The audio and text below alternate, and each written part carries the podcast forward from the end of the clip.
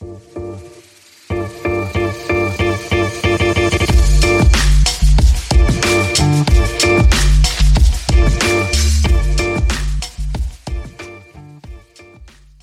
χαρά είμαι ο Παναγιώτης Μένεγος. Για χαρά είμαι ο Δημήτρης Καραμάνης. Pick and Popa, επεισόδιο 94, το μπασκετικό podcast του sport24.gr. Μας ακούτε εκεί, μας ακούτε και στις πλατφόρμες, Spotify, Apple Podcast, Google Podcast, οπουδήποτε ακούτε τα αγαπημένα σας pods, μας ακολουθείτε και σε ε, Facebook και σε Instagram, Pick and Popa είναι το handle, μας διαβάζετε και στο NBA ID Greece, δηλαδή τον ε, Δημήτρη, αναθαρημένος από τις πέντε συνεχόμενες νίκες στο Los Angeles Lakers αρχίζει και σκέφτεται διάφορα κόλπα για το πώς μπορεί να έρθει ο Μπογκντάνοβιτς ας πούμε στο LA μπορεί ενδεχομένως να γίνει αυτή η πολυπόθητη ανταλλαγή του Westbrook και να φέρει και άλλους ε, βετεράνους και ξαφνικά οι Los Angeles Lakers να μην είναι μια ομάδα που πασχίζει να μπει στο play-in αλλά να μετατραπούν ξανά σε contender. Καλά τα λέω. Είναι τρομερό ότι την ώρα που μιλάς για τους Lakers ήρθε, αναφο... ήρθε notification από Woods ότι ο Άντωνι Ντέβις ανεβάζει ρυθμούς και είναι έτοιμος να επιστρέψει την επόμενη εβδομάδα. Μάλιστα. Που αυτό έχω να πω.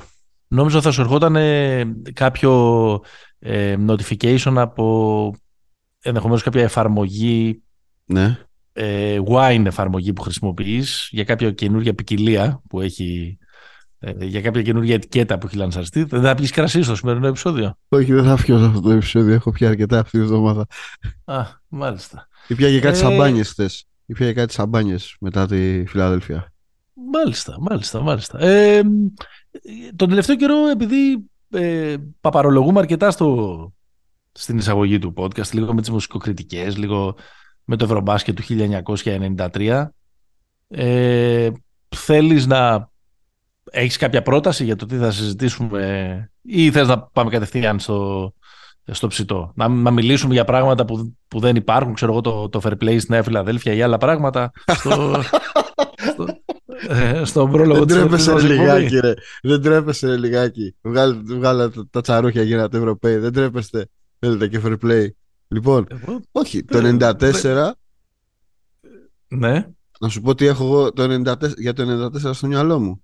Τι; Εκείνο το θρηλυκό παιχνίδι που ναι. γίναμε η πρώτη ομάδα που κράτησε κάτω από τους 100 πόντους στην Dream Team. Αυτή είναι η παιδική μου ανάμνηση. 97-58. Ε, με τα δύο τρελά λέει από του Ευθύμη Μπακατσιά.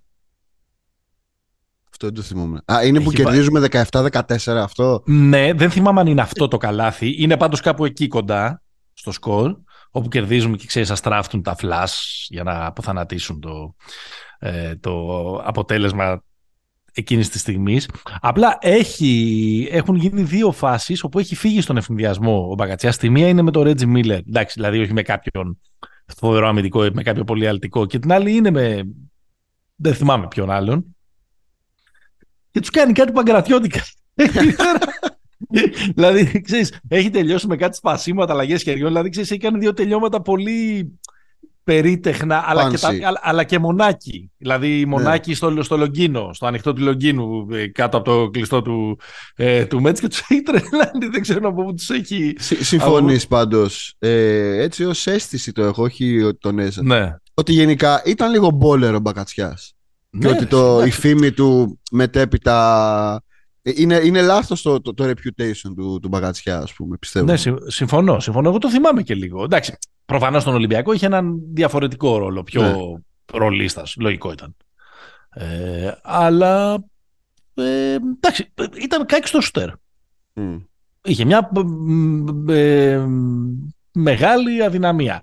Αλλά τηρουμένων των αναλογιών, γιατί πρόκειται να πω η Ρωσιλία, αλλά τηρουμένων ναι. των, των, των ε, αναλογιών για την εποχή του και για το επίπεδο που έπαιζε ήταν τύπου Νίκ Καλάθης, ρε παιδί μου. Mm-hmm, Μακρύς, καλός αμυντικός, πήγαινε στα rebound, είχε επαφή με το Καλάθι, δεν μπορούσε να σουτάρει. Ε, καλά.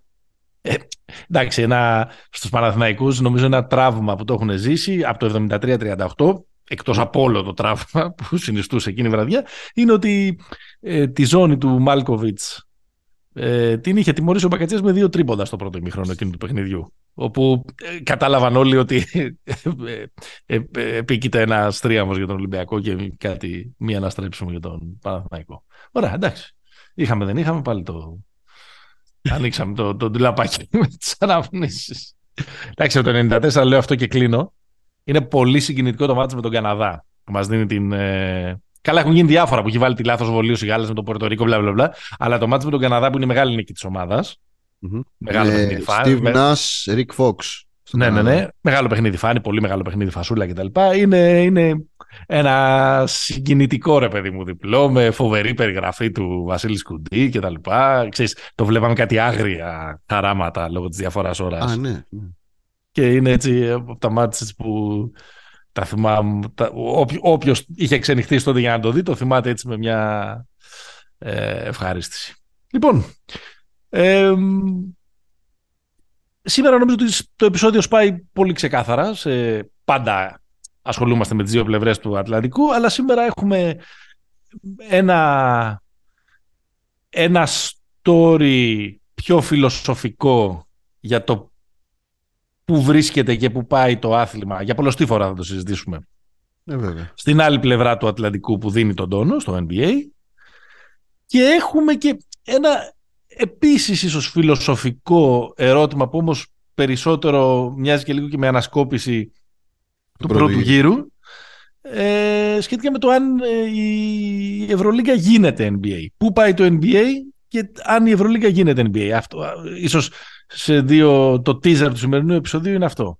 Mm-hmm. Ε, θες να μου επιτρέψεις να είμαι ο εισηγητής στο NBA και να είσαι ο εισηγητής στην Ευρωλίγκα; Έτσι, να, να αλλάξουμε τα, τους κανόνες. Πάμε. Ναι. Λοιπόν, νομίζω ότι αυτό που συζητιέται πολύ τις τελευταίες δύο εβδομάδες ε, τις τελευταίες 20 μέρες αν θέλεις στην, ε, στο NBA πέρα από το ε, αν ξαναγυρίζει ο Ντέιβις, αν χτύπησε ο Ζάιον, αν, ε, ε, αν θα συνέλθουν οι Phoenix Suns, λέω διάφορα τυχαία παραδείγματα, είναι οι πενιντάρες και, η, και αυτή η, η, η, κουβέντα που δεν έχει φύγει ποτέ από το προσκήνιο σχετικά με την αλλαγή του στυλ του παιχνιδιού που ήρθε λίγο να την πυροδοτήσει με μια από τις γνωστές βιτριολικές του ατάκες ο Γκρέκ Πόποβιτς.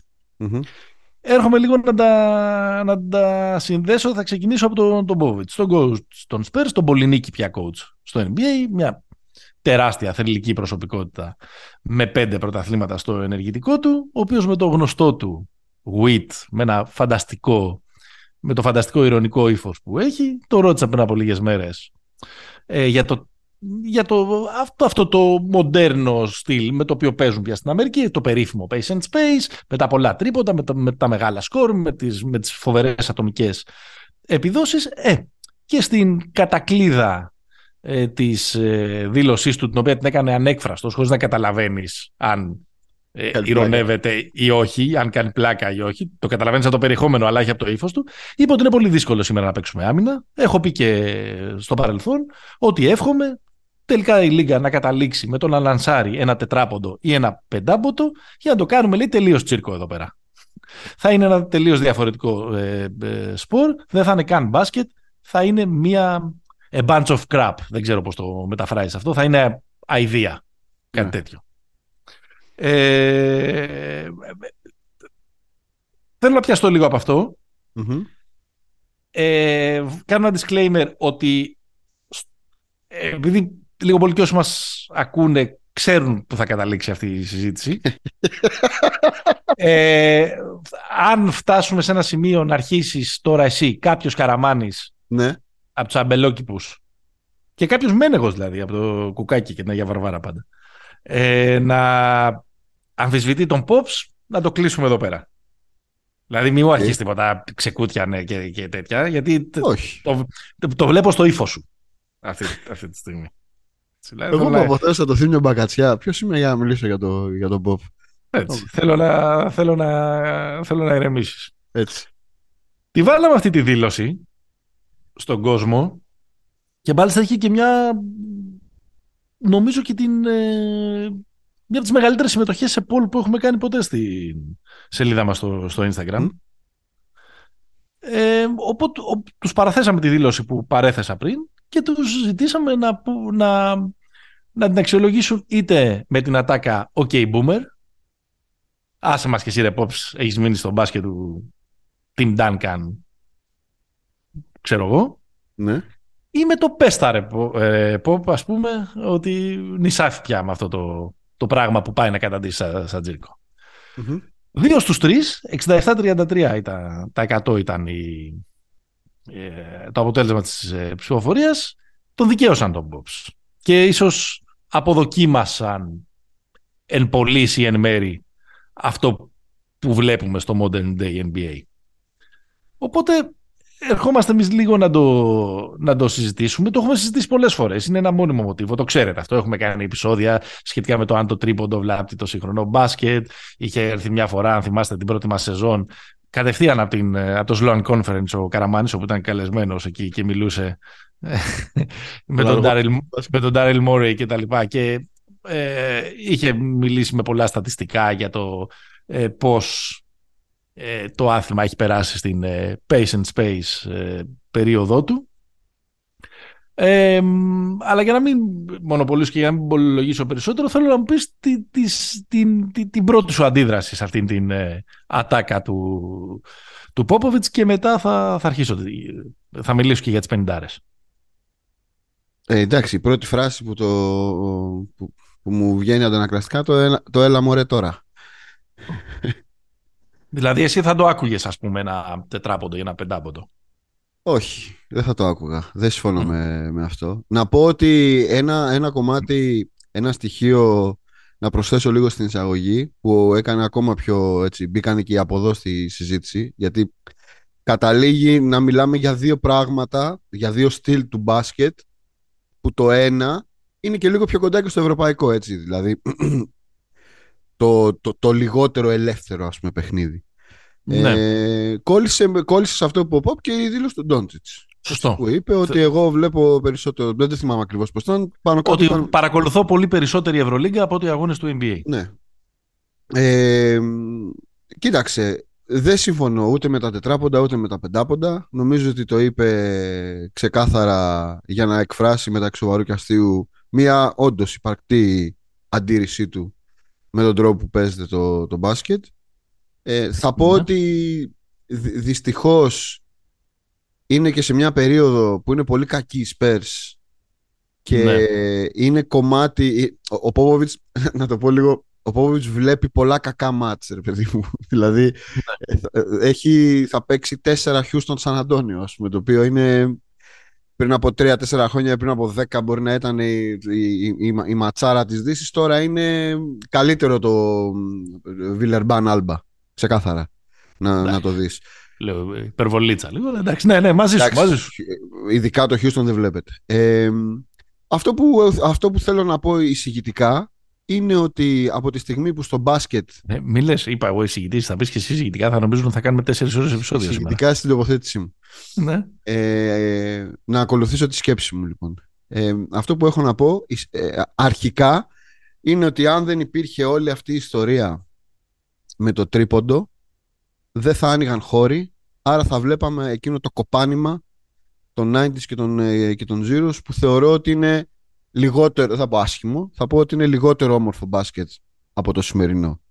Αυτή είναι η Οκ. αρχική μου τοποθέτηση, ότι Ωραία. το space, Έρχο- ανοίγει, ανοίγει, το space είναι χώρος και ο χώρος είναι, ε, δίνει τη δυνατότητα στο ταλέντο να δράσει. Όταν Να υπάρχει λάμψει. αυτό, έχουμε Συμφωνώ. καλύτερη, καλύτερα αποτελέσματα. Συμφωνούμε απόλυτα και μιας και το ανέφερες για τα 90s, έτσι μερικοί αριθμοί για να φτιάξουμε το context. Μμμ.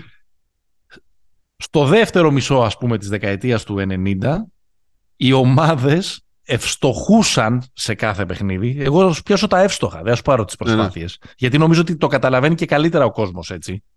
Όσοι δεν είναι καμένοι να παρακολουθούν ε, ε, στατιστικά κάθε μέρα όσο εμείς. Ευστοχούσαν από 4 έως 6 τρίποντα σε κάθε μάτς. Περίπου όσα βάζει ο, ο Στεφ Κάρη σήμερα. Δηλαδή Όχι, 18 νομίζω- πόντι, maximum 18 πόντι στο Ναι, συνολικό ναι. λογαριασμό. Ναι, ναι, ναι, max. Ε, ε, ο Κάρη νομίζω σήμερα έχει, τη φετινή σεζόν έχει μέσω όρο κάτι 5,2, κάτι τέτοιο ευστοχή. 5,5 ναι. Το 12-13, δηλαδή πριν από 10 χρόνια, οι ομάδες έβαζαν, ο μέσος όρος εκείνης της σεζόν ήταν 7,2 τρίποντα. Έβαζαν. Το 2017-18 πριν από 5 χρόνια ήταν η πρώτη χρονιά που ξεπέρασαν κατά μέσο όρο τα 10 εύστοχα τρίποντα και φέτος οι ομάδες, ε, έχουμε περάσει δηλαδή πια στην ε, περίοδο του, των Golden State Warriors, του Moriball κτλ. Φέτος οι ομάδες ευστοχούν σε 12,2 τρίποντα σε 34, ε, ε, σε 34 προσπάθειες.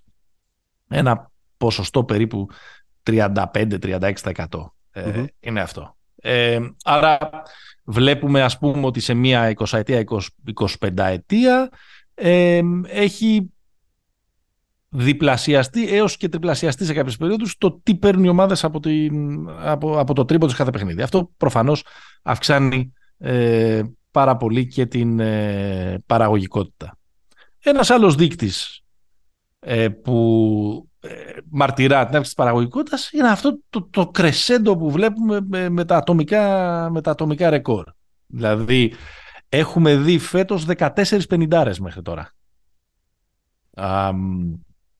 και είμαστε στα, ακριβώς στα μισά της σεζόν. Έχουμε δει 76, 76 ε, επιδόσεις μέχρι τώρα στη σεζόν, 40 έως 49 πόντους. Ναι. Τελευταίος είναι ο Λάουρι Μάρκανεν, ας πούμε, για ένα πόντο πριν από λίγες μέρες δεν μπήκε και αυτός στο κλαμπ των, ε, των 50. Προφανώς το τρίποντο παίζει πολύ ρόλο, ναι. γιατί σε 8 από αυτές τις 14 παραστάσεις ε, αυτός που τις, που τις έκανε ε, έβαλε τουλάχιστον 6 τρίποντα είναι χαρακτηριστικά τα μάτς οι 50 οι φετινές, μία από μία έχει ο καθένας, του Clay Thompson και του Garland, τον, ε, του Cleveland, οι οποίοι ευστόχησαν σε 10 τρίποντα εκείνη τη βραδιά. Ε, και τέλος πάντων, όχι ότι είναι εύκολο πράγμα να βάλεις 10 τρίποντα, αλλά τέλος πάντων σε μια βραδιά στην οποία έχεις βάλει 10 τρίποντα, κάπου κοντά στους 50 θα, θα καταλήξει. Ε, ναι. Τιμή και δόξα στο μεγάλο Γιάννη Αντετοκούμπο, που είναι ο μοναδικός από τους φετινούς 50 που έβαλε 55 χωρίς τρίποντο. Σωστό. Είχε, είχε 0 στα 3 εκείνη την, ε, εκείνη την βραδιά. Mm-hmm. Ακόμα είχε, και... Πολλές, είχε βάλει πολλές βολές. Πολλές βολές, πολλές βολές. Ακόμα και σε εκείνη την... Ε, ακόμα και ένας από τους... Δεν θέλω να πω θειασότες, γιατί είναι μικρή λέξη το θειασότες για το τι είναι. Ένας από τους ανθρώπους που έφεραν αυτό το στυλ μπάσκετ, είναι υπεύθυνοι για αυτό το στυλ μπάσκετ, για τη μεγάλη αλλαγή, για αυτό το μεγάλο ε, transition. Μιλάω, δεν μιλάω ούτε για τους ε, διοικητικούς, ούτε για τους marketeers ναι. που επίσης πιστεύω ότι, έχουν, ότι παίζουν ρόλο στο που, στο που έχει οδηγηθεί το μπάσκετ. Μιλάω για τους ανθρώπους εντός του παρκέ. Είναι ο Steve Kerr, ο προπονητής των Golden State Warriors, της ομάδας που άλλαξε το μπάσκετ Ε, με, το, με τον Κάρι, τον Κλέη και τους λοιπούς ε,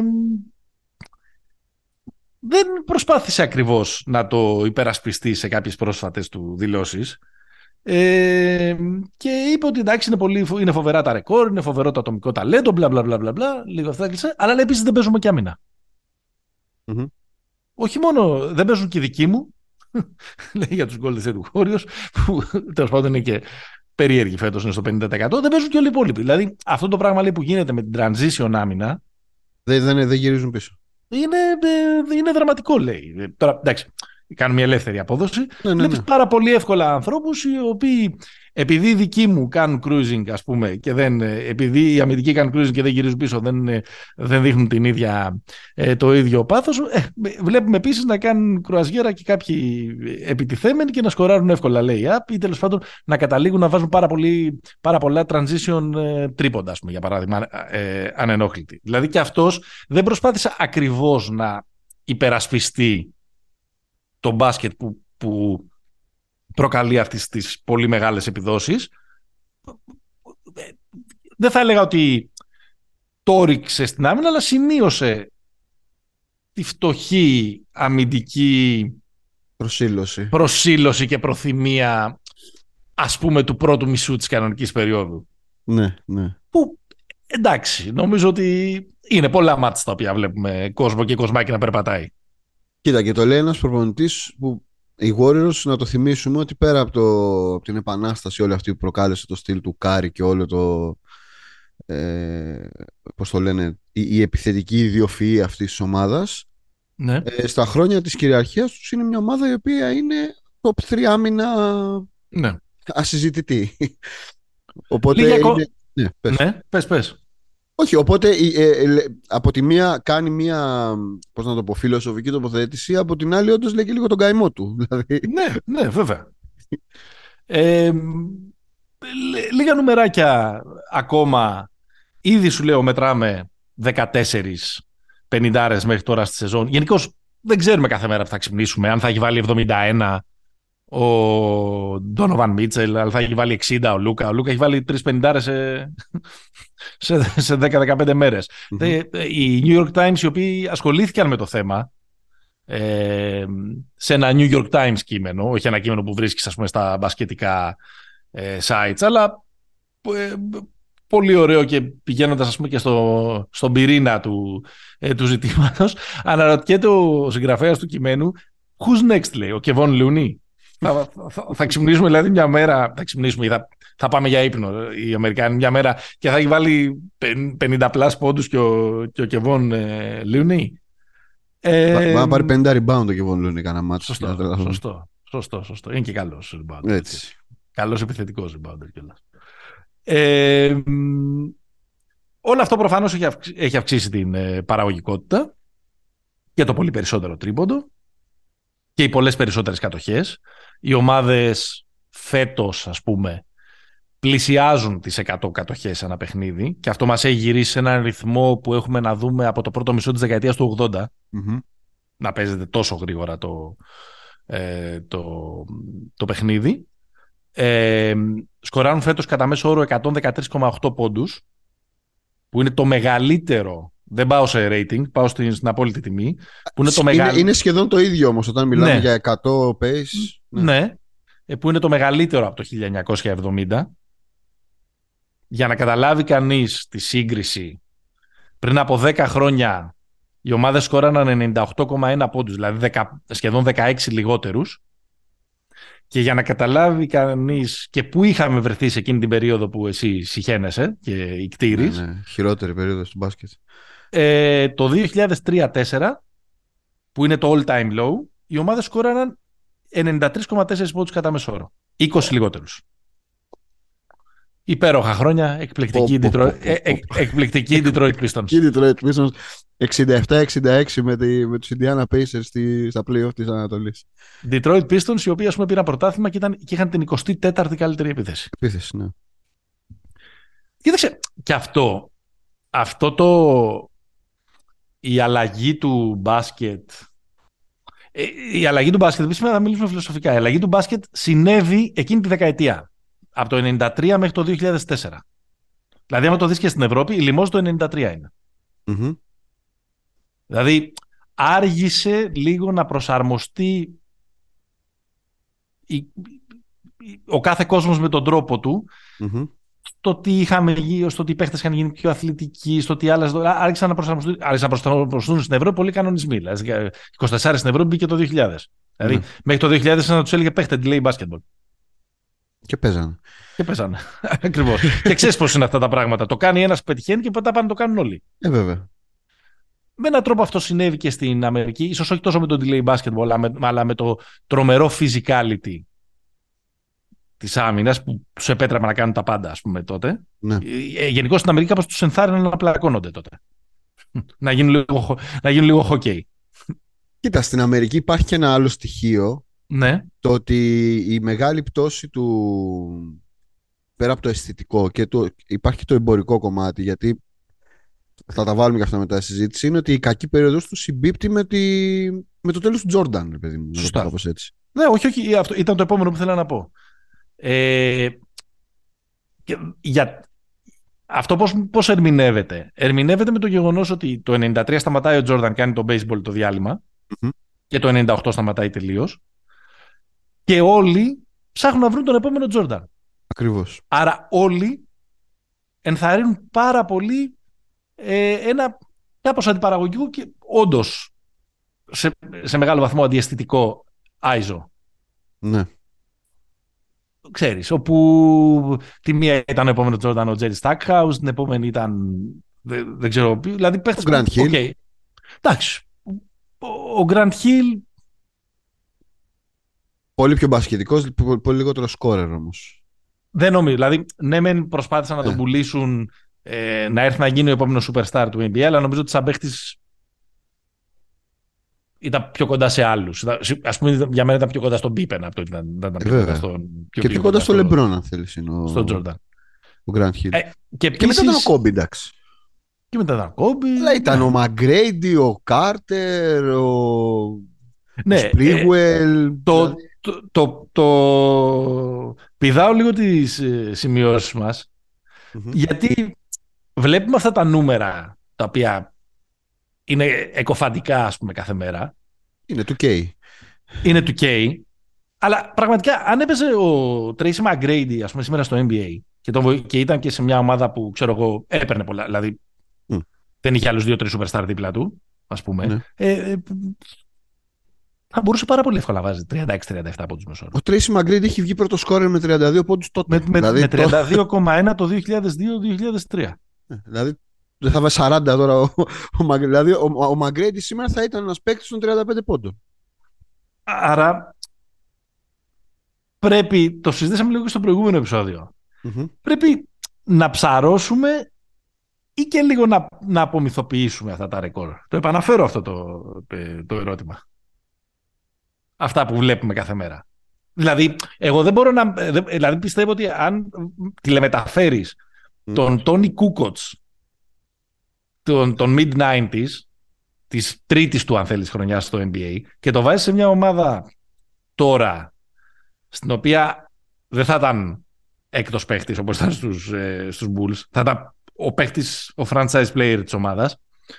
Εντάξει, δεν θα βάζει 34 που βάζει ο Doncic, αλλά θα μπορούσε να βάζει πολύ εύκολα 25 και θα έχει επίσης 9 rebound και 9 assist μεσόωρο. Ναι, θα μπορούσε. Δεν διαφωνώ. Το, η, ε, εγώ είμαι προς το να ψαρώσουμε, να σου πω την αλήθεια. Δεν είμαι στο, στην απομυθοποίηση με την έννοια ότι θεωρώ ότι υπάρχουν σχεδόν σε κάθε ομάδα παίκτες που μπορούν να το κάνουν αυτό. Δηλαδή η, mm ίσως η διαφορά με τις παλιότερες εποχές είναι ότι δεν ήταν τόσο πολύ ενώ ήταν απλωμένο το ταλέντο στη Λίγκα δεν νομίζω ας πούμε ότι κάποιος ξέρω ας πούμε, ας πούμε για παράδειγμα τους Sonics Mm-hmm. Ήταν μια πολύ dominant και, και, καλή ομάδα. Δεν νομίζω ότι ξέρω εγώ, ο Peyton και ο Kemp θα μπορούσαν να είναι παίχτε οι οποίοι να γράφουν τέτοια νούμερα. Μπορεί να, μπορεί να ήταν τρομερά επιδραστικοί σε, σε άλλα πράγματα. Θα μπορούσαν εσύ. Ο Peyton έχει κάνει μια χρονιά, επειδή τα κοίταζα τα νούμερα για το σημερινό επεισόδιο και αυτό ξέχασα να το σημειώσω. Αλλά έχει κάνει μια χρονιά που έχει 24,2 πόντους μέσω όρο. Ναι. Σε εκείνα τα χρόνια. Και χωρίς τρίποντο. ναι. Εντάξει. Δηλαδή δεν μου προκύπτει από πουθενά ότι είναι...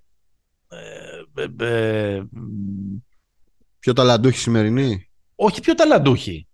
Ε, ότι είναι ε, κατά ανάγκη πιο ψαρωτική η 27 ξέρω εγώ κατά μέσο όρο του Διάρον Φόξ ας πούμε. Ναι. Εντάξει, μιλάμε πορτοκάλια. Okay. Ε, Κοίταξε, το ερώτημα είναι το εξής. Μιλάμε πορτοκάλια, συγκρίνουμε, το, το κάνουμε λίγο και για τον τζόγο του πράγματος. Νομίζω το πραγματικό ερώτημα είναι το ψαρώνουμε ή απομυθοποιούμε. Εσύ λες ψαρώνουμε. Εγώ λέω, εγώ να βάλω ένα άλλο ερώτημα. Είναι πιο εύκολο και σωματικά και τέτοια, έτσι. Να παίζεις 80 κατοχές σε 100. Ε, αν με ρωτάς, αυτό σίγουρα δεν μπορώ να το απαντήσω ούτε εγώ ούτε εσύ, αλλά κάποιος παίκτης. Ναι. Πιθανότατα ο, ο, ο Άδωνης ο Χάσλεμ, που μάλλον έχει προλάβει και, και τις δύο περιόδους, πιθανότατα έχει προλάβει και τον μπάσκετ του 1850. Ε, νομίζω ήταν πολύ πιο ε, δύσκολο το μπάσκετ εκείνης της μαύρης για την παραγωγικότητα δεκαετία. Άρα, για να, για, να, για να βάλω και ένα άλλο ερώτημα. Ε, ε, ε, συμφωνώ ότι στη regular season οι άμυνες είναι λίγο πιο χαλάρες. Έτσι. Ε, το 95 και το 98 και το 2002 ε, οι ομάδες παίζανε full ε, τσίτα γκάζ για 82 μάτς. Δηλαδή, Όχι. Όχι. Άρα γιατί δεν είχαν. Άρα εδώ πέρα πάμε σε ένα άλλο κομμάτι. Κλείνουμε το, κλείνουμε το κομμάτι ότι δεν είναι η σημερινή φλόρη και οι παλιοί ήταν winners και hustlers. Δεν το λέω το πες εσύ, βάζω ένα τέτοιο. Όχι, ναι, δεν, εννοείται ότι δεν το, το πάμε εκεί. Ε, λέμε ότι στο κομμάτι του ταλέντου έχουμε μία ότι δεν μπορούμε ακριβώς να τα συγκρίνουμε. Έτσι, αν και εγώ έχω μία πεποίθηση. Ρε παιδί ότι, μου, ο, ο, ναι. ότι, ότι είναι καλύτερη η σημερινή. Είναι πολύ πιο εκπαιδευμένη και πολύ, είναι πολύ πιο εκπαιδευμένη σε πράγματα που μπορούν να βοηθήσουν να αυξήσουν και τα νούμερά τους και την παραγωγικότητά τους. Δηλαδή... Εντάξει, ρε παιδί μου, ταλέντο υπήρχε και τότε, ταλέντο υπάρχει και τώρα. Τώρα υπάρχει περισσότερο ταλέντο, κατά τη γνώμη μου, αυτό που κάνει τη διαφορά ε, στο σημερινό ταλέντο είναι το πόσο πιο ενσωματωμένο είναι το international στοιχείο. Ναι στο, ε, στο μπάσκετ του 2023. Το μπάσκετ του 1995 δυσκολευόταν στην Αμερική να, να, να αποδεχτεί ακόμα και τον Τόνι Κούκοτς, για να πω ένα, για να πω ένα όνομα που είπαμε και πιο πριν. Ναι. Καλά, τον Ντράζεν και πιο πριν. Και ναι. τα λοιπά και τα λοιπά. Τώρα, ε, τώρα το έχει ενσωματώσει πολύ περισσότερο, άρα απλώνεται πολύ περισσότερο το, ε, το ταλέντο. Βέβαια τώρα είναι περισσότερες οι ομάδες είναι περισσότερα τα spots για να λάμψει κανείς. Εγώ δεν μπορώ να ναι. φανταστώ δηλαδή ότι θα, βάζε στο, ότι θα μπορούσε να κάνει την καριέρα που κάνει ο Τέρι Ροζίερ, ας πούμε, στο μπάσκετ του 1995. Ναι, δεν ξέρω. Ε, πόσο καλύτερος ήταν ο Κένι Άντερσον. Στου κακούς Celtics εκείνης τη εποχής και τους κακούς Nets, ας πούμε. Όχι, ήταν σε καλούς Nets ο Άντερσον. Τώρα μου με, με, με, δεν θε, Θέλω να παίξω το ρόλο του Boomer, αλλά και εσύ μου χτυπάς δηλαδή, μου χτυπάς παίχτη που τον, έχα, που τον έχω και αδυναμία δηλαδή από εκείνη την περίοδο. Όχι, προ, προσπάθησα να βρω μια, μια αναλογία, ρε παιδί μου, με, το, ναι. με, με τον Terry Rozier. Κοίτα, εγώ νομίζω ένα άλλο στοιχείο είναι ότι οι παίχτε που μπαίνουν πια στη Λίγκα τα τελευταία χρόνια, επειδή mm-hmm. παίζεται έτσι στο μπάσκετ, είναι πολύ καλύτεροι στο ένας με έναν, να το πω έτσι. Δηλαδή, ένα βασικό skill που μαθαίνουν από μικρή στην Αμερική, έτσι, είναι το κομμάτι του ένας με έναν. Νομίζω ότι τα, τα, οι, οι 17 και 18 στο κολέγιο το 95 και το 2005 μάθαιναν συγκεκριμένα πράγματα. Τώρα ναι. δεν υπάρχουν. Δηλαδή, νομίζω ότι δουλεύονται πολύ περισσότερο και ίσως και λανθασμένα σε κάποια πράγματα. Δηλαδή, υπάρχουν παίκτες που μπορούν να περάσουν τον παίκτη τους για πλάκα. Ξέρω εγώ, Kevin Porter Jr. Μπορεί να περάσει τον παίκτη του με να τον ξαπλώσει. Αλλά δεν έχει την παραμικρή αντιληπτική ικανότητα για, για το πώς χρειάζεται να παιχτεί το άθλημα. Okay. Και αυτό ίσως να συμβαίνει και με άλλους. Απλά πιάνω μια πολύ χαρακτηριστική ναι. ε, περίπτωση. Που ίσως το, τα παλιότερα χρόνια ίσως δινόταν περισσότερη έμφαση ας πούμε στο ότι εσύ θα μπεις να κάνεις μια καριέρα χ, Luke Longley ή Greg Ostertag ή πιάνω ένα τέτοιο πράγμα θα σε δουλέψουμε έτσι και αυτό θα είσαι σε όλους την καριέρα. Ενώ στο, στο NBA το σημερινό νομίζω ότι μπαίνουν πολύ πιο δουλεμένοι. Εντάξει, γιατί στο NBA το σημερινό δεν υπάρχουν παίχτες που είναι ε, προδιαγεγραμμένο ότι θα κάνουν 3D. Ναι, αλλά μπορούν να κάνουν κάτι με την μπάλα στα χέρια τους. Ναι, εντάξει. Ενώ το τεσάρι του, του 2000... Ενώ, ε, εντάξει, ε, ναι, ρε, παιδί, προ, ο Ρόι δεν μπορούσε να κάνει άλλο πράγμα. Προφανώς, ρε παιδί μου, το μπάσκετ, ε, προφανώς έχουμε πάει σε για να τα στο ρυθμό έχουμε πάει σε πιο ε, χαμηλά ε, ε, σχήματα. Έχουν, οι ομάδες δεν παίζουν με δίδυμους πύργους ή δεν παίζουν με δύο βαριά κορμιά, όχι μόνο στην Αμερική, σε όλο, το, τον κόσμο. Σε όλο, τον κόσμο. Αλλά εντάξει, ναι. Νομίζω ότι απαιτούνται περισσότερες δουλειές. Επιθετικά τουλάχιστον. Αμυντικά νομίζω ότι η διαφορά τώρα είναι ότι είναι πιο χαλαρή, αλλά επιστρατεύουν, δηλαδή πολλοί κλέβουν επειδή είναι πιο αθλητικοι Δηλαδή σε επίπεδο positioning νομίζω ότι οι άμυνες τότε και λόγω κανονισμών έτσι. Μην το, αυτό, μην το, είναι ένα ε, πολύ μεγάλο κομμάτι. Είναι ο ελέφαντας ναι. στο δωμάτιο αυτό. Ε, Προφανώς είναι ο ελέφαντας στο δωμάτιο. Δηλαδή με το handshaking, ας πούμε, ε, της, ε, τον Knicks των 90s, ακόμα και τον, ε, και τον Bulls, ας πούμε, του δεύτερου repeat ή τον, ε, τον Pistons που πήραν το πρωτάθλημα το 2004, δεν μπορεί να βάλεις 60 πόντους. Δεν γίνεται να βάζεις 60 πόντους. Κοίτα, υπάρχει, θα, υπάρχει και το θα, handchecking. Αλλά... Ε, εντάξει, δεν είναι το ίδιο. Θα έχεις 60 ράματα. και αυτό δεν το λέω για να πω Αχ, τι ωραία τότε ήταν άντρες. επιτρεπόταν. Και σήμερα ήταν, σου έδινε τη δυνατότητα και επειδή προφανώς εξελίσσεται και το είδος και επειδή mm-hmm. η σημερινή είναι πιο αθλητική, αν, αν τους σημερινούς τους αφήσεις και τους εκπαιδεύσεις να παίζουν όπως παίζανε οι, στα 90s, όχι 67-66, 47-46 θα έλεγαν τα μάτσα. Επειδή είναι ε, καλύτεροι αθλητές. Ναι, άμα σε τσεκάρει ο Desmond Bain, ας πούμε. Ε, ναι. Θα πάω στο κάτω. Οπότε, οπότε ε, ε, θέλω να πω ότι είναι μάλλον λίγο... ε, ε, εγώ πιστεύω ότι, ότι δεν πρέπει να ξεκινήσουμε να την κάνουμε αυτή την κουβέντα συγκρίνοντας ταλέντο. Μμμ. Νομίζω πρέπει να συγκρίνουμε την αθλητικότητα και την εξέλιξη του είδους, του θηλαστικού που λέγεται άνθρωπος, Μμμ. Γιατί έχουν περάσει και 30 χρόνια, έτσι. Δηλαδή, Ναι, βέβαια. είναι πιο επιστημονική η διατροφή, η, εγκύμαν, η εκείμναση κτλ. Πρέπει να συγκρίνουμε οπωσδήποτε τους ε, κανονισμούς που εγώ πιστεύω, δηλαδή εγώ σαν γούστο το λέω τώρα αυτό, σαν υποκειμενικό γούστο, ούτε το ξυλίκι εκείνο που, που επιβράδυνε και τρομερά το ρυθμό είναι ωραίο στο μάτι, αλλά ούτε και το σημερινό που πρέπει να παίζεις άμυνα με, με application για να μην... Ε, ε, Ε, είσαι πιο κοντά στο, στο, στο FIBA, που είναι μια μέση λύση. εντάξει, ναι. Ε, καλά, το FIBA, Απλά να έχει και καλούς διαιτητές. ε, το FIBA άμα δεν έχει καλούς διευθυντές, ε, διευθυντές λέω, διαιτητές, είναι χειρότερο από το NBA 90s. Μπορεί να καταλήξει πολύ περισσότερο ξυλίκι. Και εγώ νομίζω ότι εκεί που τουλάχιστον κάθε φορά που κάνω τη συζήτηση εγώ καταλήγω είναι και στο τι κατεύθυνση θέλει να δώσει μαρκετινίστικα και εμπορικά ε, η, η Λίγκα. Η Λίγκα κάποια στιγμή που κατάλαβε ότι αυτό το πράγμα δεν φέρνει περισσότερους ε, πελάτες προσπάθησε να το αλλάξει, τη βοήθησαν οι Star, τη βοήθησε το ταλέντο, τη βοήθησε το globalization του, ε, του αθλήματος Τη βοήθησαν οι διάδοχοι. Ο Κόμπι, ο βοήθησε- Λεμπρόν, δηλαδή βρήκε ναι, ναι. φάτσες. Βρήκε, εννοείται, εννοείται. Ο Κάρι. Ο Κάρι είναι η Ο προσωποποίηση. Κάρι της είναι πιο μετά. Ναι, αλλά η προσωποποίηση της αλλαγής ο Κάρι είναι. Ναι. Είναι η προσωποποίηση του τριπόντου, είναι η προσωποποίηση των. Δηλαδή, ο Λεμπρόν έχει παίξει και λίγο με το παλιό στυλ. Αν. Ναι, ναι, είναι. Μα από τον παλιό κόσμο έρχεται ο Λεμπρόν. Ναι, bully ball λέμε.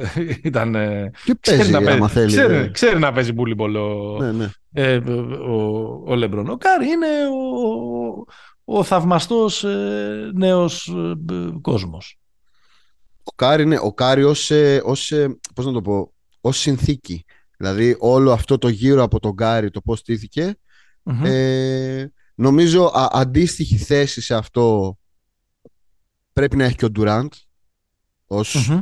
ως μια ω- ως η πρώτη μεταμπερντική μορφή ας πούμε δηλαδή τόσο ψηλός Ναι. και τόσο ε, ο, ο πρώτος unicorn ας πούμε του, του μπάσκετ θα, σ- σε ένα κομμάτι επίσης είναι και ο Harden Ναι. αλλά με, ε, που, που έχει γίνει και λίγο και όχι άδικα κάποιες φορές demonized ότι Μμ. αυτό το, α- αυτό το πράγμα καταστρέφει το σύγχρονο μπάσκετ, τα 50 τρίποντα του Μόρι με, ως- με το Harden ως, ως κεντρική μορφή. Γιατί ξέρεις, α, α, α, ε, μπορείς να τον αγαπάς, μπορείς να τον μισείς, αλλά είναι στην εποχή που συζητάμε και στο πώς έχει εξελιχθεί, ο Harden είναι μια πάρα πολύ κεντρική μορφή ε, στο, στο, πώς έχει, στο πώς έχει πάει το πράγμα. Ναι, ναι, ναι, ναι, βέβαια. Ε, Ε, πες, Όχι, ε, πολύ πολιτισμένα το πάμε, μ' αρέσει. Ούτε, εγώ ε, μα έχουμε τσακωθεί άλλες φορές. Βαριέμαι ξανά Ναι, ναι, ναι, τα, όχι, τα, εντάξει. τα ίδια πράγματα. Ε, ε, ε, εγώ λοιπόν καταλήγω ότι το NBA έχει πάρει μια απόφαση εμπορική ότι δεν απευθύνεται πια ακριβώς στους ανθρώπους που γουστάρουν να δουν ένα μάτσα από το πρώτο λεπτό μέχρι το 48ο, να παρατηρήσουν, να, να, να αναλύσουν, να, να, να, να, αλλά ενδιαφέρονται πάρα πολύ να δουν το δίλεπτο με τους 54 πόντους του Clay Thompson με τρεις τρίπλες. Ο highlight fan που λέει και ο Κάιλ Κούσμα. Ο highlight ε, ενδιαφέρεται πάρα πολύ για το, γιατί γι' αυτό άλλωστε έχει εκτοξευθεί ας πούμε το, το προϊόν και γιατί αν θέλεις κοινικά και εμπορικά έπρεπε να την κάνουν αυτή την στροφή για να γιγαντώσει το NBA στην εποχή των social media. Ναι. Αλλά νομίζω, δεν, δεν, δεν είμαι πάρα πολύ. Έχουν δημιουργήσει ένα νέο, ένα νέο. Εγώ είμαι κατη- κατηγορηματικός σε αυτό, ότι έχουν δημιουργήσει ένα νέο τύπου NBA fan, ο οποίος μπορεί να ε, διατηρεί τη σχέση του με το, με, με το πρωτάθλημα, με τη Λίγκα και χω, χωρίς σχεδόν καν να βλέπει αγώνες. ναι. Αλλά έχω την εντύπωση, μπορεί να είναι και, μπορεί- δεν ξέρω αν είναι πεποίθηση ή ευχή, ότι κάπου λίγο αυτό το πράγμα ε, κουράζει και θα, θα, ή έχει ήδη αρχίσει να, να κουράζει παρά τα τρομερά ατομικά επιτεύγματα και θα πρέπει κάποια στιγμή πάλι να το, να το στρίψουν. Έτσι έχω. Δεν ξέρω, σου λέω, δεν ξέρω αν είναι επεπίθηση ευχή, αλλά νομίζω ότι και αυτό το πράγμα, ρε παιδί μου, να βλέπεις τώρα, ας πούμε, χθες έπαιξαν οι. Από ποιους έχασαν χθες οι, οι Warriors; Magic. Με από τη Magic είναι το τελευταίο τους, στο εντός ή με το, με το Detroit; Με τη Magic. Magic, με τη Magic. Δηλαδή, να τους βλέπεις τώρα τους πρωταθλητές.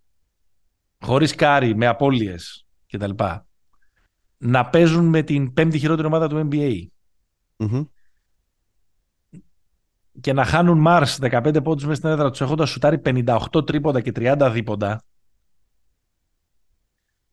Δεν είναι ωραίο. Είναι, δεν είναι ωραίο, αλλά δεν είναι game plan αυτό. δηλαδή δεν είναι ότι έτσι αυτό κάνουν οι Warriors. Ε, το κάνουν αρκετά. Ε, δεν, το- δεν είναι. Ναι, το Ε, κάνουν εννοώ αρκε- ότι στη μέρα που δεν θα παίξουν καλά Μμμ. θα συμβεί αυτό.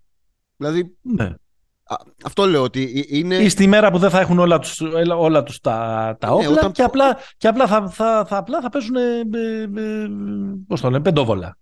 Ε, θα προσπαθήσουν να ανοίξουν το ρυθμό με το Στάνια. Μπας και βάλουν κα- κάποια μεγάλα σουτ να γυρίσουν Ναι. λίγο το μάτς γιατί η άλλη ομάδα είναι πιο, πιο, στρο, πιο Εντάξει, στρωτή. Καλά, και η άλλη ομάδα δεν είναι και το μεγαθύριο. Η πέμπτη χειρότερη είναι του NBA. 14 προσπάθειες για τρίποντο ο, ο Άντωνι Λάμπ.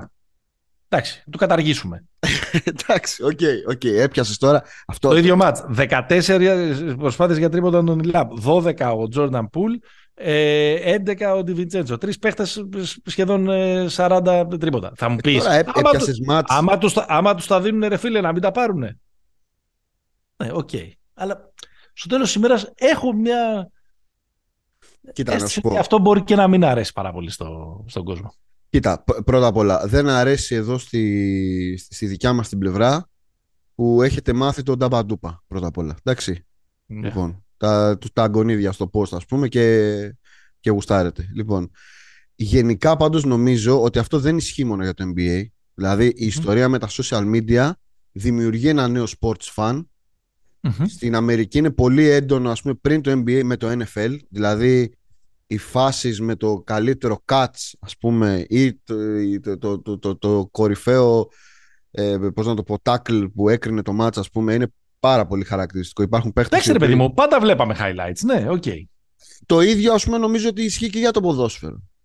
Ε, μια τρίπλα του Εμπαπέ. Ένα- Δηλαδή, ότι σ- γενικά δημιουργείται αυτό το, αυτό το πράγμα. Ναι, ναι, γιατί γίνεται το shift από τον φαν που είναι υποστηρικτής ομάδων σε αυτόν που είναι υποστηρικτής προσώπων κτλ. Ακριβώς. Και επειδή υπάρχει και ε, περιορισμένη, υπάρχει μια, δι- μια παγκόσμια διάσπαση προσοχής, okay, με, όλα αυτά που, με όλα αυτά που τρέχουν, νομίζω ότι υπάρχει, ε, υπάρχει ως fact αυτό. Από την άλλη, Ναι. νομίζω ότι η παγκοσμιοποίηση του, του ενδιαφέροντος ας πούμε, για, το, για το NBA έχει γεννήσει και πάρα πολύ, πώς να το πω, nerddom όπως είμαστε εμείς ας πούμε. Ε, όπως ε, υπάρχουν πολλές κοινότητες Ε, που ρε παιδί μου, αλλά, ασχολούνται... βλέπ- αλλά βλέπουμε και κάνα μάτς. Αυτό λέω, ότι την, την Και ίδια είμαστε, στιγμή και, που σε- έχουμε... και, και είμαστε ακόμα και εσύ που είσαι απολογητής Ναι, ε, του, του- όταν παίζουν πρωτόπασα, δευτερόπασα τα μήλα. ναι. Είσαι σε θέση άμα συζητήσεις ε, χωρίς ε, παροπίδες να πεις ότι μερικές φορές μπορεί ένα 135-128 να είναι και μαλακία. Ε, ναι, εννοείται. εννοείται. Καμιά φορά, καμιά φορά. Δεν Όχι είναι, πάντα. δε- αυτό που προσπαθώ να πω είναι ότι επειδή έχει αυξηθεί γενικά το ενδιαφέρον για το πράγμα, έχουμε πολύ μεγάλη αύξηση στους casuals, Μμμ. δούνε τον Τζα Μοράντ να πηδάει στο Θεό και θα λένε είναι ο GOAT, έτσι. Ναι, οκ. Αλλά την ίδια στιγμή έχουμε και μία. Δεν είναι ότι μειώνονται. Έχουμε και εμάς που τε- τους ακούμε και πριν κυκλοφορήσουν τον πρώτο δίσκο. Μπράβο, δηλαδή υ- υ- υπάρχει μια γενικότερη αύξηση ενδιαφέροντος. Ναι. Και η, Εντάξει. η αντιπαράθεση ανάμεσα στις δύο όψεις, γιατί δεν είναι μόνο εμείς που είμαστε Ευρωπαίοι και έχουμε. Ούτως ή άλλως έχουμε και άλλες παρά. Δηλαδή, μεγαλώσαμε στο Κολοράντο, έτσι. Δεν, ξεκιν... δεν είδαμε τους Denver Nuggets του, ε, του 89-90, ας πούμε, και μεγαλώσαμε με αυτό. Α, α- αυτό που θέλω να πω είναι ότι δεν είναι ακριβώς μάχη παρελθόν παρόν, γιατί και, και εσύ το είπες πριν, ας πούμε, ότι δεκαετία του 80, ας πούμε, αυτό που γινόταν και όχι μόνο, στη, όχι μόνο στο NBA και στην Ευρώπη. Το πώς παιζόταν το μπάσκετ σε τι ρυθμούς δεν είναι κάτι ξένο, ότι εδώ πέρα, ας πούμε... Ναι, εντάξει, δηλαδή... απλά η διαφορά μου ήταν το ότι δεν ήταν υπεράνθρωποι. Δεν ήταν υπεράνθρωποι, αλλά παίζαν πέντε άτομα, άμα το σκεφτείς. δηλαδή... Ε, οπότε αυτό που θέλω να πω είναι ότι η συζήτηση αυτή θα είναι μόνιμη. Υπάρχουν μηχανισμοί, πώς να το πω, εξισορρόπησης. Δηλαδή... Ναι, να πάει πιο μακριά το τρίποντο. Απλό είναι. Όχι. Να νικάνε, ας πούμε το ότι οι Bucks πήραν το πρωτάθλημα το 21 ε, είναι ένας μηχανισμός εξισορρόπησης. Δηλαδή αυτό που λες το copycat league, ότι να κάνουμε όλοι αυτό που δουλεύει. Το ότι οι Bucks ήταν η, μια τρομερή αμυντική ομάδα και μια πολύ κακή επιθετική ομάδα και συνεχίζει να είναι. Δηλαδή αυτός είναι ο χαρακτήρας. Οι ίδιοι, ίδιοι άνθρωποι είναι. Εντάξει, ρε παιδί μου, εκεί ε, δεν, δεν συμφωνώ πολύ με αυτό. Ε, η Bucks είναι, εντάξει, είναι η ομάδα που η ομάδα είναι ο καλύτερος τους παίχτης. Και τα χαρακτηριστικά του Γιάννη δεν είναι. Ο Γιάννης δεν είναι Κάρι, δεν είναι Χάρντεν. Είναι άλλα χαρακτηριστικά του. Βάζεις 55 χωρίς τρίποντο. Ε, αυτό λέω, αυτό λέω όμως, ότι κέρδισε αυτό το μπάσκετ. Δηλαδή δεν χρειάζεται ναι, να. αλλά δεν μπορείς να το μιμηθείς αυτό το πράγμα. Πού θα βρεις το Γιάννη; Ναι, με την ίδια λογική που θα βρεις τον Κάρι. ε, είναι λίγο πιο εύκολο να βρεις τον Κάρι. Ε, ελπίζω δεν, δεν παρεξηγείται αυτό που το λέω. Ναι. Για, αυτό που λέω για, για σένα το λέω, Γιώργο Μιχαλόπουλε. Ε, δεν λέω ότι μπορείς να, να μιμηθείς ε, από τα πιο σπάνια ταλέντα, αλλά θέλω να πω ότι, ότι μπορείς να, να περιστρέψεις ας πούμε, το στυλ παιχνιδιού σου γύρω από το pace and space που δημιουργεί ε, συνθήκες για πολλά τρίποντα, πολύ γρήγορο ε, ρυθμό, πολύ υψηλή ε, παραγωγικότητα. Αυτά που βάζει αυτό το φυσικό πακέτο που βάζει ο Γιάννης στο παρκέ δεν, δεν, δεν, μπορείς, δεν μπορείς να το βρεις. Ναι, άρα κερδίζει και αυτό, αυτό προσπαθώ να πω. Ναι, κερδίζει και αυτό. Ναι, okay. αυτό είναι η, αυτή είναι η, η απάντηση. Παρ' όλα αυτά, αν δεν υπήρχε το τρίποντο γύρω από τον Γιάννη, ο Γιάννης δεν θα έχει χώρους. Έτσι, Σωστό. δηλαδή. Σωστό. Γυρίζουμε και πάλι. Ο Γιάννη πάρει, έχασε πέρυσι σε ένα μάτς που σούταρε 18 τρίποντο ο Γκραντ Williams. δεν το σε, εκείνη, σε εκείνη την συγκινητική ημέρα για την ιστορία του Celtics, από φράδα ημέρα για το άθλημα του μπάσκετ. Λοιπόν, δεν θα καταλήξουμε κάπου. Το έχετε, το έχετε, το έχετε καταλάβει. Οι φιλοσοφικέ συζητήσεις δεν μπορούν να καταλήγουν πάντα σε πορίσματα. Δεν είμαστε φυσικοί. Σωστό. Απλά σκέφτομαι, ρε παιδί μου, πραγματικά πόσο αδικούνται. Αδικούνται. Εντός εισαγωγικών μου τώρα.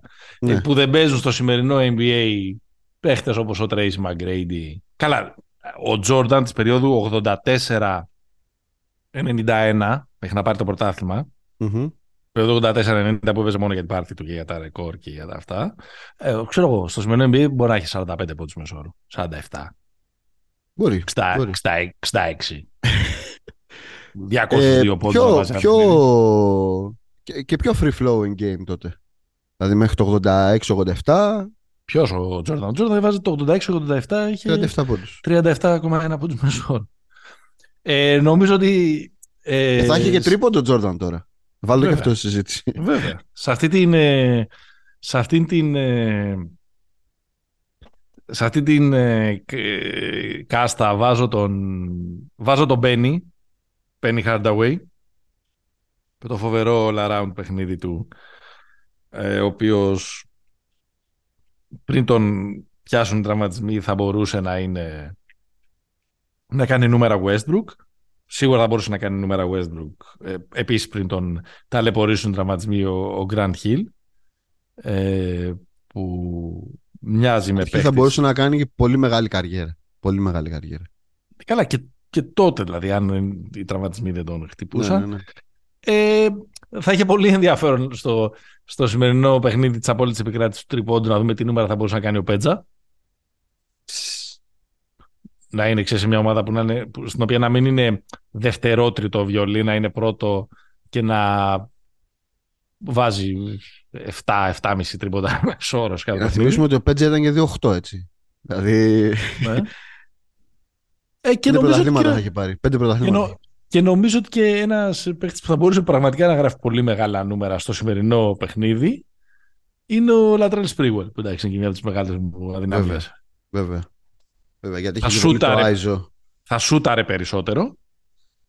Άρα θα έχει μεγαλύτερο ε, volume και θα μπορούσε άνετα να γράφει 30 μεσόρο. Έχεις κανένα να προσθέσεις; Έχω σίγουρα τον Άλαν Χιούστον, μια που είπες το, το Sprewell. Ε, που, που ήταν before it was cool ο Άλαν Houston. Δηλαδή παίχτης που είχε και πολύ το shoot απ' έξω. Ε, φυσικά ο Ρέτζι. Φυσικά ο Ρέτζι Μίλλερ. Ναι.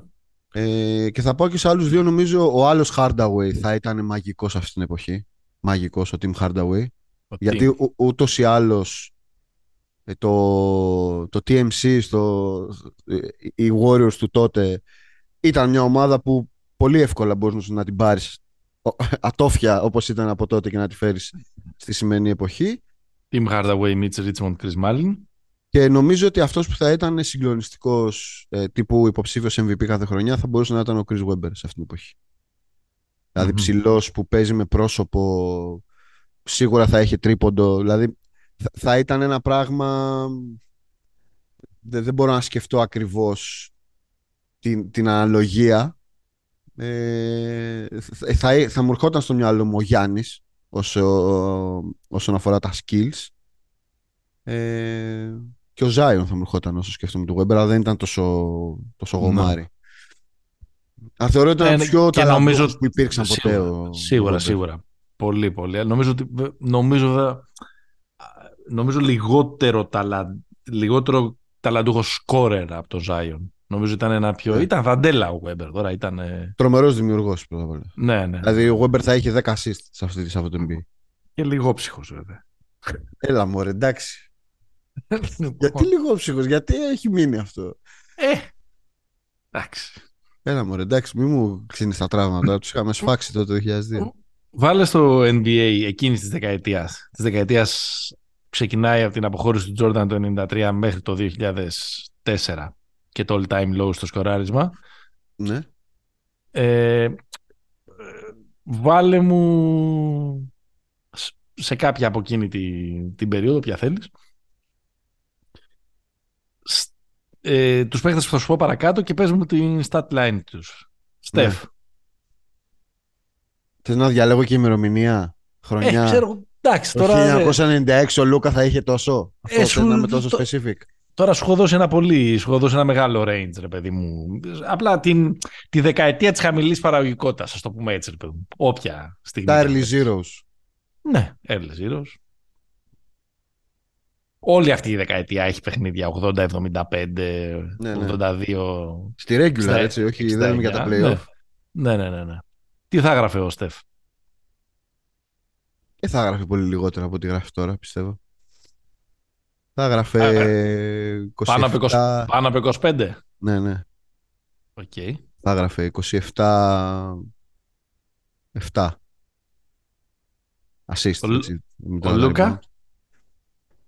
Ε, λίγο παραπάνω θα έγραφε ο Λούκα. Εκεί κοντά στους 28 και 10 assist.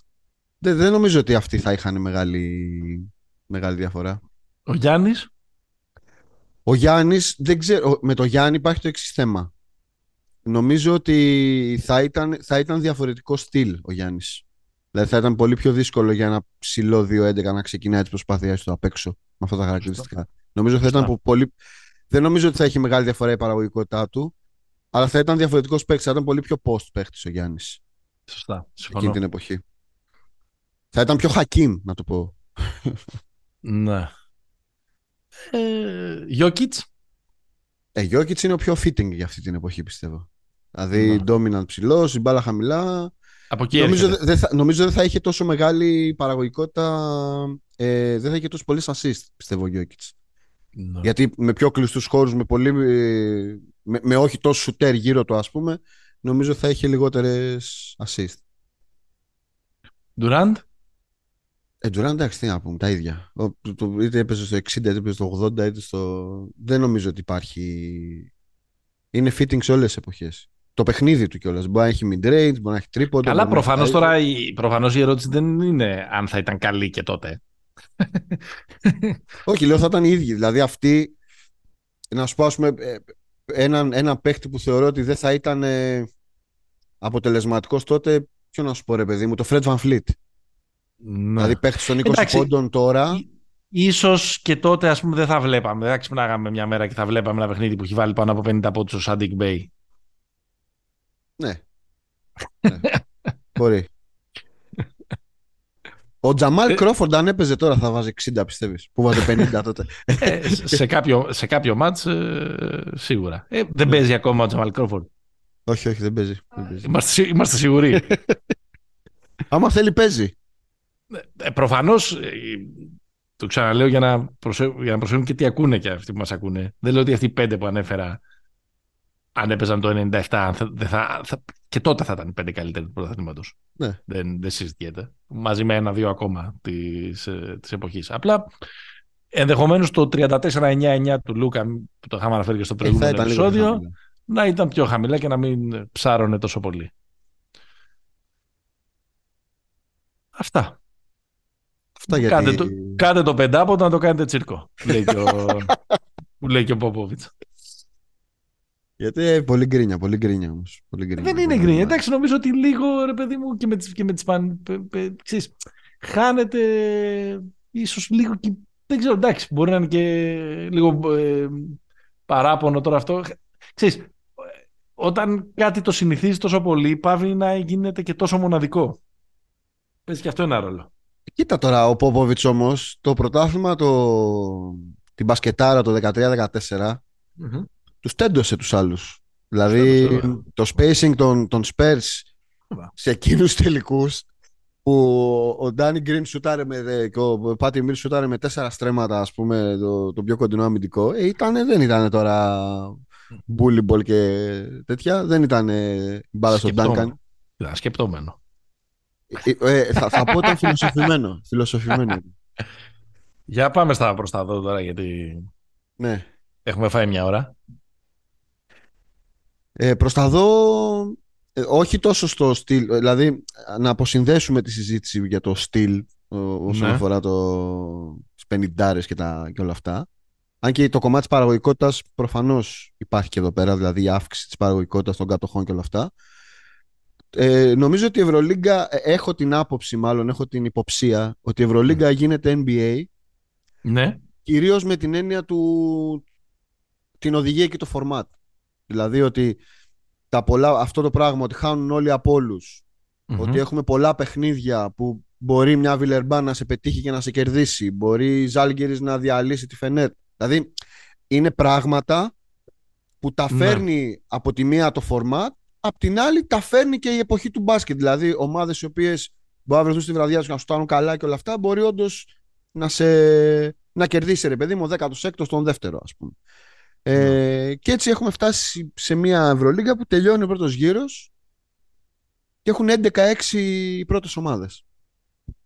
Ναι. Να θυμίσω ότι πέρσι η Μπαρτσελώνα ήταν πρώτη με 15-2.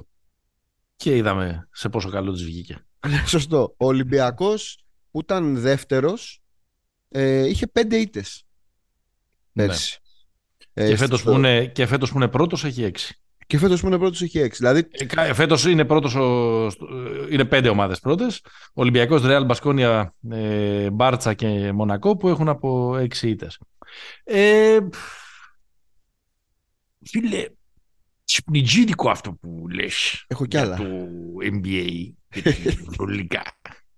Ε, δεν, είμαι, δεν είμαι τόσο σίγουρος αν θα, αν θα συμφωνήσω. Δηλαδή, το, το θεωρώ ότι είναι ίσως και λίγο σύμπτωση. Δηλαδή,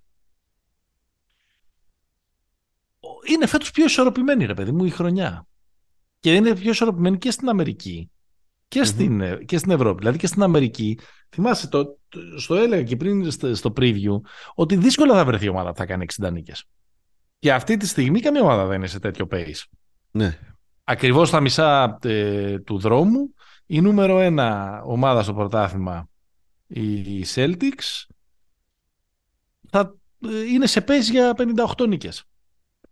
Πόσο έχουν οι Celtics, 26, 28 28-12 έχουμε αυτή τη στιγμή. 28-12. Ναι. Ναι.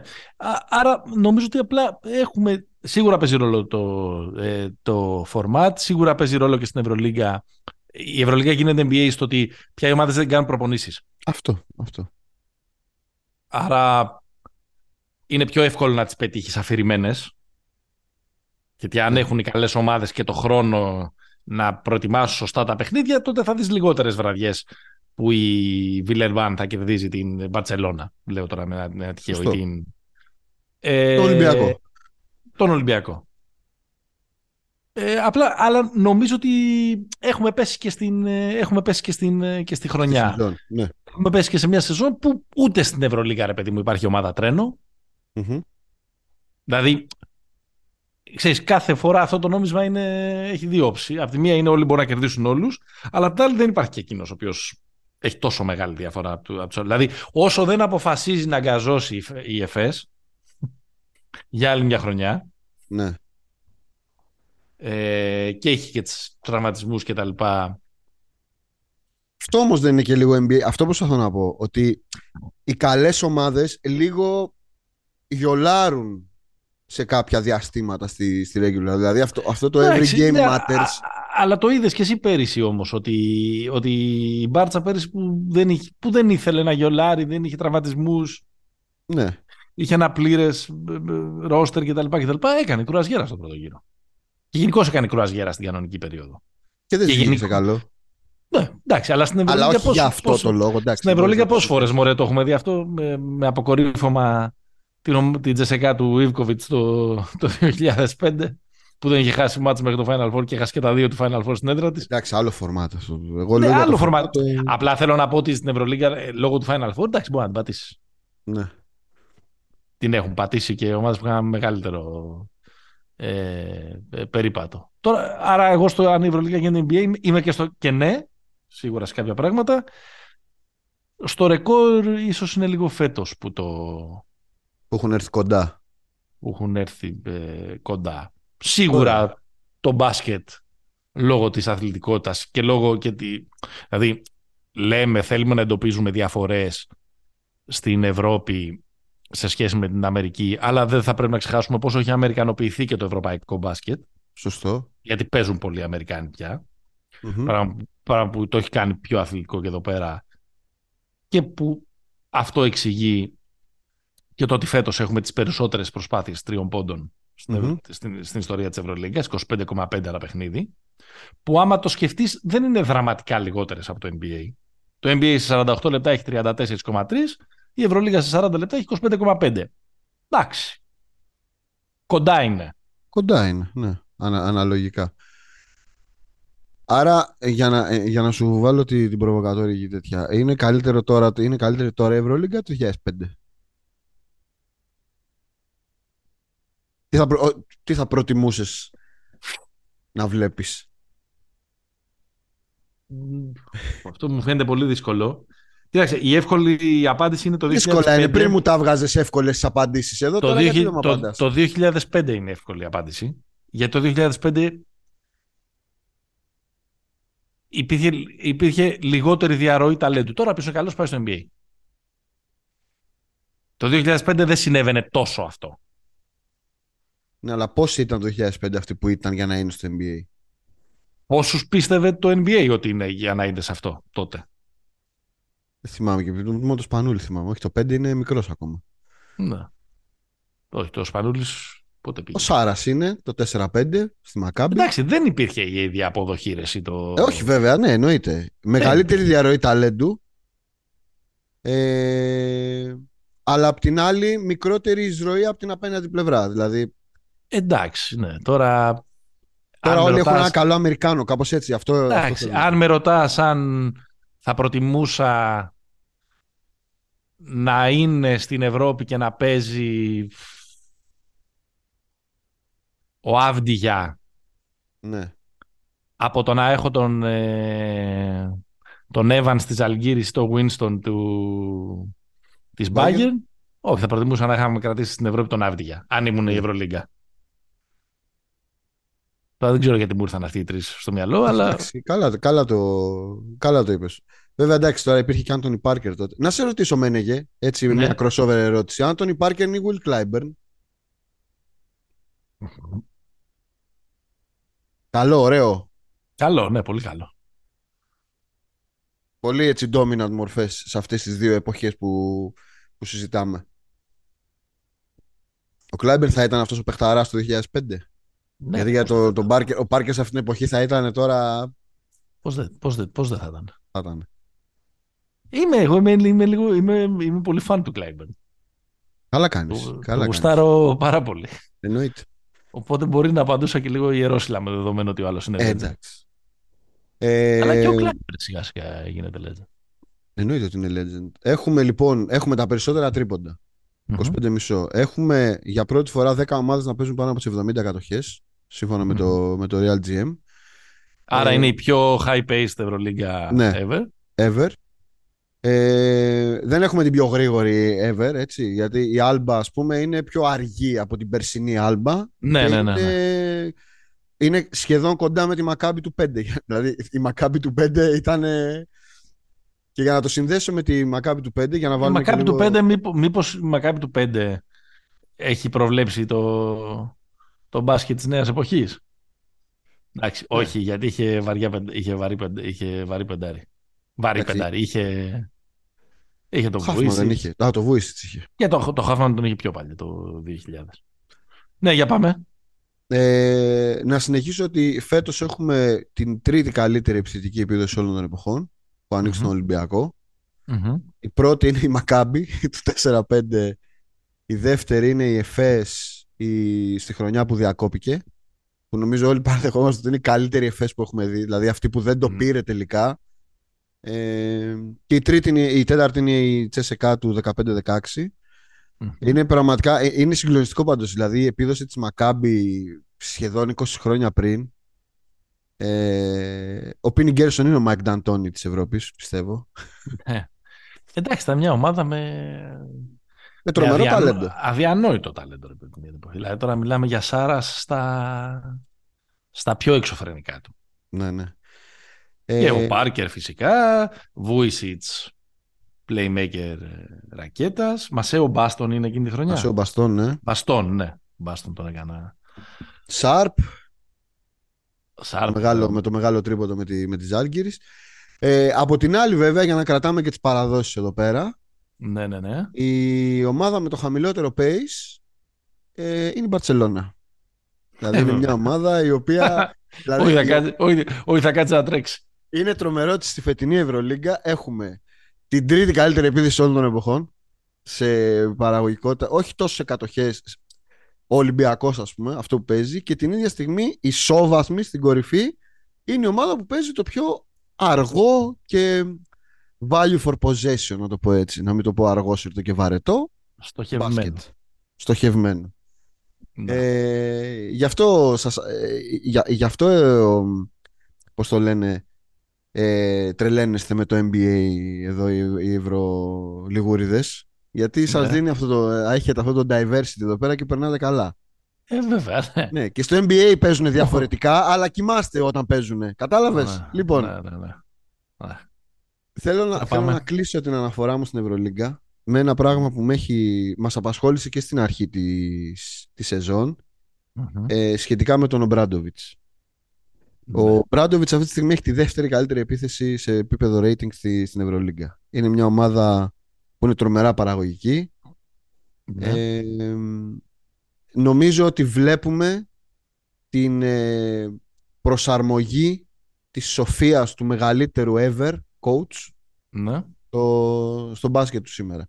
Κάτι που δεν το βλέπουμε ας πούμε από το Μεσίνα γιατί τους είχαμε βάλει και λίγο κάποια στιγμή σε ένα επεισόδιο το, ε, οι παλιές καραβάνες κατά Ρε, εσύ, πόσο... Μισό λεπτό. Το, το... Για να κρίνουμε αν ο μεγαλύτερος ever και πώς μου τα λες αυτά προσαρμόζεται στην εποχή, λες και έχει ανάγκη ο Μπράντοβιτς να... να ε, Προσαρμόζεται με τα υλικά που έχει ρε παιδί μου. Ναι. Ε, μα- μάλλον θα το, θα το κρίνουμε από το αν έχει την καλύτερη επίθεση ή όχι ή από το ότι έχει 8-9. Γιατί έχει 8-9. Για πες μου. Γιατί έχει την καλύτερη επίθεση. Γιατί η αμυνά του είναι χάλια. Πολύ απλό. Ε, ε, μήπως να το πάμε και στο ότι παίζει 4-4-2 και δεν έχει ε, ε, καλούς... Γιατί έχει ε, 8-9. Τι είναι αυτό που δουλεύει στην ομάδα του; Εντάξει, δεν- δεν ξέρω αν είναι ε, ότι δουλεύει καλύτερα η επίθεση ή ότι δουλεύει καλύτερα η άμυνα. Άμα αλλά έχεις τη δεύτερη καλύτερη επίθεση και την, και τη χειρότερη άμυνα, τι δουλεύει καλύτερα; εντάξει, μος- μήπως θα μπορούσες να έχεις καλύτερα, ε, μ, καλύτερα ε, πώς το λένε, αποτελέσματα αν είχες την έκτη καλύτερη επίθεση και την έκτη καλύτερη άμυνα. Ναι, θα μπορούσες. Ε, άρα Τώρα Ε, είναι δεν την λίγο, έχει. Με τα υλικά που έχει όμως έχει επιλέξει ο είναι, άνθρωπος λίγο, να κάνει αυτό. είναι, είναι- είναι λίγο σοφιστία αυτό που, που- Δηλαδή, αυτό, που- ο- αυτό που λέμε. Ο, ο, ο Μεσίνα που έχει την καλύτερη άμυνα. Έχει την πρώτη, μάλλον αυτή που τρώει τους λιγότερους πόντους. Έχει, έχει μια κακή χρονιά ο Μεσίνα. Το έχουμε σε κάθε επεισόδιο για να, Ναι. για να, για να αυτοδικαιωθείς. Θα, θα έχουμε ένα πεντάλεπτο Μεσίνα σε κάθε επεισόδιο. Ναι. Έχει μια κακή Θέλω να, χρονιά. δεν θέλω να δικαιωθώ. Ε, δεν έχουν, ε, ε, ε, μπορεί να τον έχει ξεπεράσει τον μπάσκετ. Εγώ δεν το πιστεύω. όχι, όχι, δεν λέω αυτό. Δεν λέω αυτό. Ε, Λέω, μπορεί α- να ας- έχει ας- διαλέξει άσε με κακούς να πω παίχτες. τι Μπορεί οι παίχτες του να είναι, να, μην, να είναι, να είναι deformé. Όλα Αλλά τα δεν μπορεί, μπορεί. να είναι μέτρο σύγκρισης για όλα ο Μεσίνα. Όχι, όχι. Αλλά επειδή τους βάλαμε σ- στην αρχή Ναι, ε, της χρονιάς και όλα αυτά, γιατί είναι πιο παλιοί και ναι. πιο παιγμένοι και όλα αυτά. Λοιπόν, ο ένας έχει τη δεύτερη επίθεση και είναι 8-9. Το 8-9 εντωμεταξύ το λες για καλό ή για κακό; Στην πραγματικότητα ούτε για καλό ούτε για κακό. Είναι περίπου εκεί που τον περιμέναμε. Οκ. ο, ο Ζότς. Απλά εγώ περίμενα μια... Δηλαδή δεν μπορώ να κρίνω τώρα με μια ομάδα αν έχει καλή επίθεση, κακή άμυνα, δηλαδή να το κάνω τόσο κο- ε, compartmentalize το, το πράγμα. Είναι... μ, Δεν μπορώ να πω ότι... Περίμενα κάτι καλύτερο μέχρι- στον πρώτο γύρο από την Παρτιζάν. Εντάξει, έκανε καλό φινάλε όμως. Έκανε, ναι. Αλλά Τέσσερις overall, overall δεν περίμενες κάτι καλύτερο. Δεν ξέρω, εγώ σ- στα λεφτά. ε, ε, λίγο καλύτερη στην άμυνα τους περίμενα να το πω έτσι. λίγο πιο Οκ, μαχητικούς. Ρε παιδί μου, οκ, και εγώ στο ρεκόρ στην κατάταξη, άμα μου έλεγες πόσο θα τελειώσει, θα σου έλεγα τελειώσει. 50%. ξέρω εγώ. Εκεί, λίγο πάνω από το 50% ίσως, εντάξει. Στα αρχή της χρονιάς δεν θα περίμενα ότι και ο, πρω... θα... είναι- ο πρώτος θα έχει εξήτες. Σωστό. Ε, αλλά εντάξει, δεν έχει, δεν έχει σκίσει κιόλας και η Βαρτίζαν. Δεν είναι, δηλαδή δεν θα το. Αν πάει έτσι όλη η σεζόν, δεν θα πιάσει πολύ μεγάλο χώρο στο βιβλίο Μμμ. της καριέρας του Ζότς. Μια μικρή παραγραφούλα θα είναι.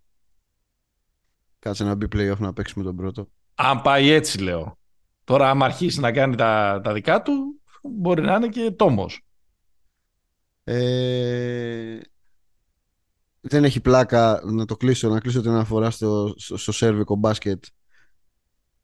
Ότι δεν θυμάμαι κάποια στιγμή το είπαμε ότι να στείλει το ΣΔΟΕ η Παρτιζάν στον Αστέρα και όντως ο Αστέρας καταγγέλει την Παρτιζάν ότι του έκανε καταγγελία για, το, για τον Καμπάτσο.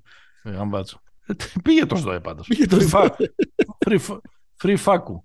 Εγώ δεν έχω καταλάβει πάντως εκεί πέρα. Ούτε εγώ έχω καταλάβει.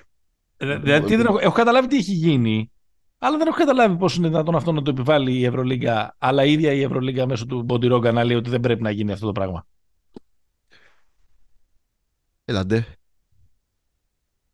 Ο Ντιρόγκα είναι Παρτίζαν ή Αστέρας. Ποιο είναι το affiliation. Δεν νομίζω ότι... Δεν έχει παίξει κανένα από τους δύο. Στη Ζαντάρ έχει παίξει. Στη Ζαντάρ, ναι. Ναι, δεν δεν νομίζω ότι χρεώνεται σε κάποιον. Ε, τελευταία ερώτηση, φίλε μου Μενεγέ, για να πάμε Για ύπνο. για, να πάμε για ύπνο. Λοιπόν, το 2021 η 8η ομάδα που μπήκε στα play-off είχε 20 νίκες. Πέρσι σε Μμμ. ειδική σεζόν η Bayern μπήκε με 14-14. Ναι, πες θα ότι, πες ότι η ομάδα, ε, η 8η ομάδα του 2021 ήταν η Zenit με Η Zenit. 20-14, δηλαδή Αυτό. αρκετά πάνω από το 50%. Ε, βέβαια. Η 8η ομάδα του 21-22 ήταν η Bayern, ακριβώς το 50% με 14-14. Συμπτωματικά και οι δύο έπαιξαν με την Παρσελόνα και τις έβγαλαν το λάδι. Αποκλείστηκαν στο, πέμπτο, στο πέμπτο παιχνίδι. Οπότε λες πόσο θα είναι φέτος Στις το πόσες όριο; νίκες θα πάει ρε παιδί μου; Ε, κοίτα, αυτή τη Θα πάει στιγμή... πάλι, μπορεί να πάει στο 50% η οχτάδα. αυτή τη στιγμή 8η είναι αυτή τη στιγμή από την 7η έως τη 10η θέση ισοβαθμούν στο 9-8 η ΕΦΕΣ, η Ζάλγκυρης, η Μακάμπη και ο Ερυθρός. Ναι. Αν ακολουθήσουμε το pace δείχνει ότι η 8η θέση θα κρυθεί εκεί στις 17-18 νίκες. 18-16. Δηλαδή- Ναι. Εκεί πιστεύω θα πάει, στο 18-19. Μμ, 19 ίσως όχι. 19 μπορεί να είναι και πολύ. Μπορεί να είναι και πολύ. Μπορεί να πάει στο 50% δηλαδή και φέτος. Δηλαδή έγινε Ναι. πέρσι με την Bayern λόγω της ιστορίας με τους Ρώσους και λιγότερα μάτς και όλα αυτά. Ναι. Τρομερό. Ε, θα εξαρτηθεί από το ποιοι θα το παρατήσουν. Mm. Επίσης, γιατί, αυτή, ο... γιατί ναι. αυτή τη στιγμή έχεις, δεν, έχεις, δεν έχεις ομάδα που το έχει παρατήσει. Ε, όχι, εντάξει. Δηλαδή η Άλμπα έκανε πολλές ήττες στη σειρά, έκανε 9 στη σειρά. 9, ναι. Αλλά έχει ξεκινήσει με τρει, δηλαδή έχει 5-12 και Mm. είναι τελευταία. Ναι, δεν είναι χημική. Ναι, δεν είναι χημική.